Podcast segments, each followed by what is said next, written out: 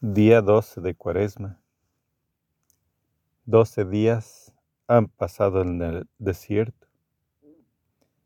En estos días, estando tú doce días en el desierto sin comida, ¿no sentirías a ti que viene la locura? ¿No han dicho eso tantas veces de nuestro Señor Jesucristo? Porque solamente un loco puede hacer lo que Él hizo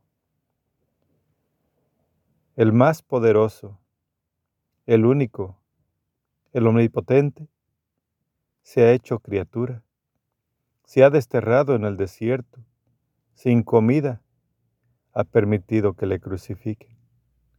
Todo por ti, por una criatura que no vale nada. ¿En verdad? ¿No vales nada? Entonces, ¿por qué Dios ha entregado su vida por ti? Hoy, día 12 de Cuaresma, vamos a pedir por todas aquellas personas que están locas, que están insanas al no creer en el poder amor, en el poderoso amor de nuestro divino Dios. Dios te salve María, llena eres de gracia, el Señor es contigo, bendita eres entre todas las mujeres, bendito es el fruto de tu vientre Jesús.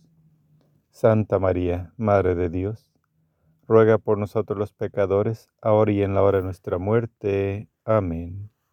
Gloria al Padre, al Hijo y al Espíritu Santo, como era en un principio y siempre por los siglos de los siglos. Amén.